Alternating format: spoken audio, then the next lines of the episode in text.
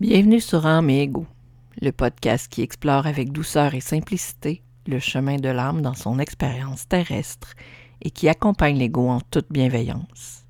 Je m'appelle Karine, je suis une humaine multifacette et je vous accompagnerai dans cette démarche magnifique. Aujourd'hui, nous allons parler de la mission de l'âme. C'est la deuxième partie. Bienvenue à tous. Dans le dernier épisode, j'ai parlé de la mission de l'âme. J'ai mentionné que grâce au Human Design, c'était possible de connaître euh, la mission de l'âme grâce à la croix d'incarnation. Si je résume très rapidement, en fait, euh, la croix d'incarnation, c'est euh, la, croix qui est, formée par la position du Soleil et de la Terre au moment du design et au moment de la naissance d'un individu. Et ça donne des informations sur qu'est-ce que l'âme s'est donné comme euh, challenge avant d'incarner un corps physique pour euh, la durée d'une vie terrestre. Euh, la position de ces planètes-là peut aussi être interprétée par un autre système qui s'appelle les Gene Keys, qui a été développé par Richard Rudd, qui lui est un étudiant de celui qui a développé le système de Human Design.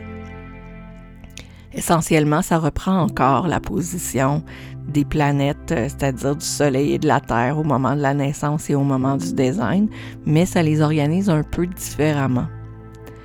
Ce qui est fascinant avec les Gene Keys, c'est que ça se base vraiment beaucoup sur une science qui s'appelle l'épigénétique. Pour moi, j'en ai déjà parlé, j'ai un background scientifique, euh, puis au moment où j'ai fait mes études, c'était clair que la génétique, euh, c'était fixé. Donc les gènes qu'on obtenait de nos parents, de nos grands-parents, ce qu'on apprenait à l'université au moment où j'ai fait mes études, ça disait que dans le fond, on, recevait des gènes, puis c'était comme ça.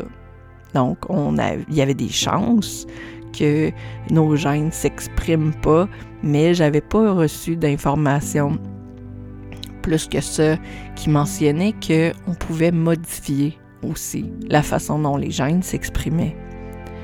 L'épigénétique, c'est exactement ça. Donc, ça dit, dans le fond, qu'en ayant certaines habitudes, en ayant certains comportements, en vivant dans certains environnements, les gènes peuvent s'exprimer d'une façon ou d'une autre. Euh, je suis en train de faire la lecture d'un livre de euh, Lipton, Bruce Lipton.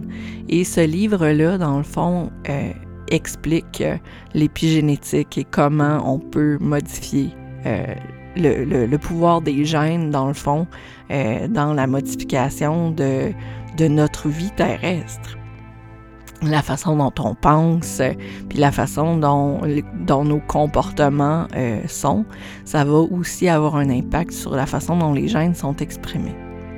Donc Bruce Lipton est un, avant-gardiste dans, sa façon de traiter les choses. Puis euh, c'est pour ça que à l'université, quand j'ai fait mes études, c'était pas quelque chose qui était très très parlé encore. donc le Richard Rudd, qui, a développé les Gene Keys, dans le fond, se base là-dessus. Se base sur le fait que certains comportements, certaines contemplations qu'on va faire vont avoir un impact sur la façon dont nos gènes vont s'exprimer.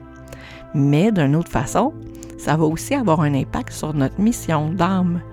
Donc, on peut avoir, euh, à travers euh, nos habitudes, on peut avoir un impact sur la façon dont on va réaliser notre mission d'âme.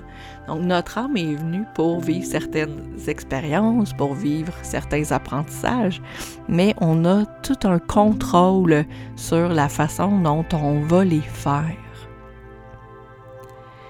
Ce qui est fantastique avec euh, les Gene Keys, c'est que on peut aussi euh, mieux comprendre dans le fond euh, l'impact de tous les cycles qu'on traverse à travers notre vie sur euh, ce qu'on vit aujourd'hui.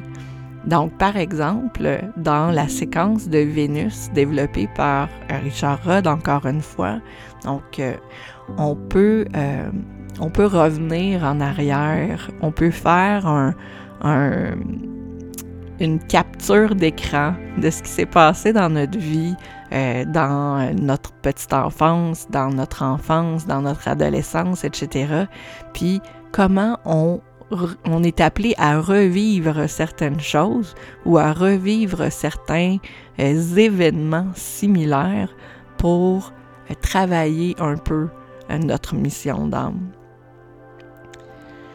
Donc personnellement, j'ai fait l'expérience de ça juste avant, j'ai fait une prise de conscience juste avant de faire la lecture de ma séquence de Vénus. Dans, euh, dans un billet sur Atypiquement Parfaite, euh, j'ai écrit que je terminais tout juste un cycle de sept ans, pendant lequel euh, j'ai accueilli certains, certains traumatismes, puis je les ai retravaillés. Puis en lisant la séquence de Vénus, je me suis rendu compte que j'étais dans le fond à la deuxième fois où je vivais un cycle de sept ans. Si je revenais euh, si je revenais dans le passé, si je revenais 21 ans auparavant, j'avais vécu exactement la même chose.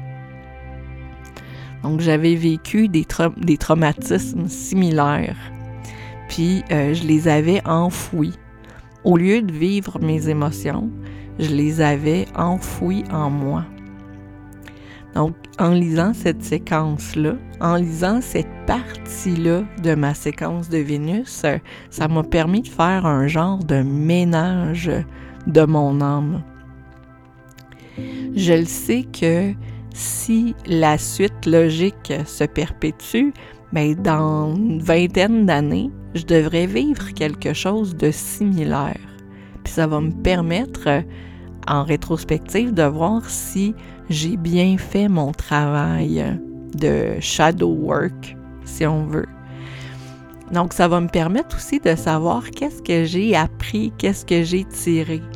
Donc, j'ai 20 ans, présentement, là, devant moi, j'ai 20 ans pour faire un travail tant sur mes gènes que sur mes zones d'ombre personnelles, puis apprendre euh, ce que j'ai à apprendre pour être capable d'affronter ce qui s'en vient? C'est un peu ça, euh, la mission de l'âme, dans le fond. Fait que je vais pouvoir pas prendre l'avance euh, sur la mission de mon âme, mais en en étant consciente, je peux utiliser les outils que j'ai en main pour pouvoir l'accomplir pour pouvoir cheminer, pour pouvoir avancer dans la mission que mon âme s'est donnée avant faire son entrée sur la terre. Je sais aussi que euh, je viens tout juste de passer une période très importante dans ma vie euh, spirituelle. Je viens tout juste de passer l'opposition d'Uranus. Puis ça, c'est une période d'éveil spirituel qui est très grande.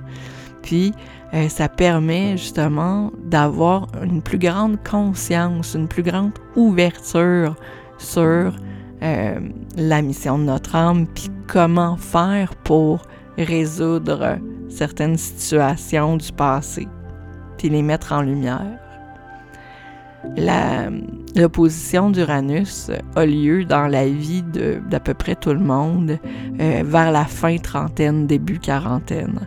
Donc, si vous voulez savoir quand est votre opposition d'Uranus exactement, c'est possible de la calculer. Euh, donc avec quelqu'un qui travaille en astrologie ou même euh, avec certains logiciels informatiques.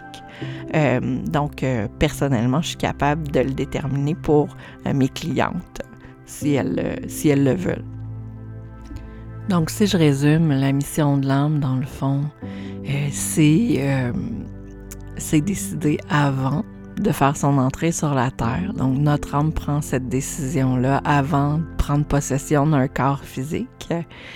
Et cette mission-là peut être travaillée tout au long de la vie de différentes façons, selon différentes techniques, euh, selon la personne. Donc, il n'y a pas nécessairement d'événements coulés dans le béton qui sont choisis, mais plutôt euh, une série d'expériences de vie euh, qui font partie de la réalité de la personne. Donc, tout est possible et tous les changements sont possibles. Je vous souhaite une bonne semaine puis on se reparle très bientôt. Bye bye.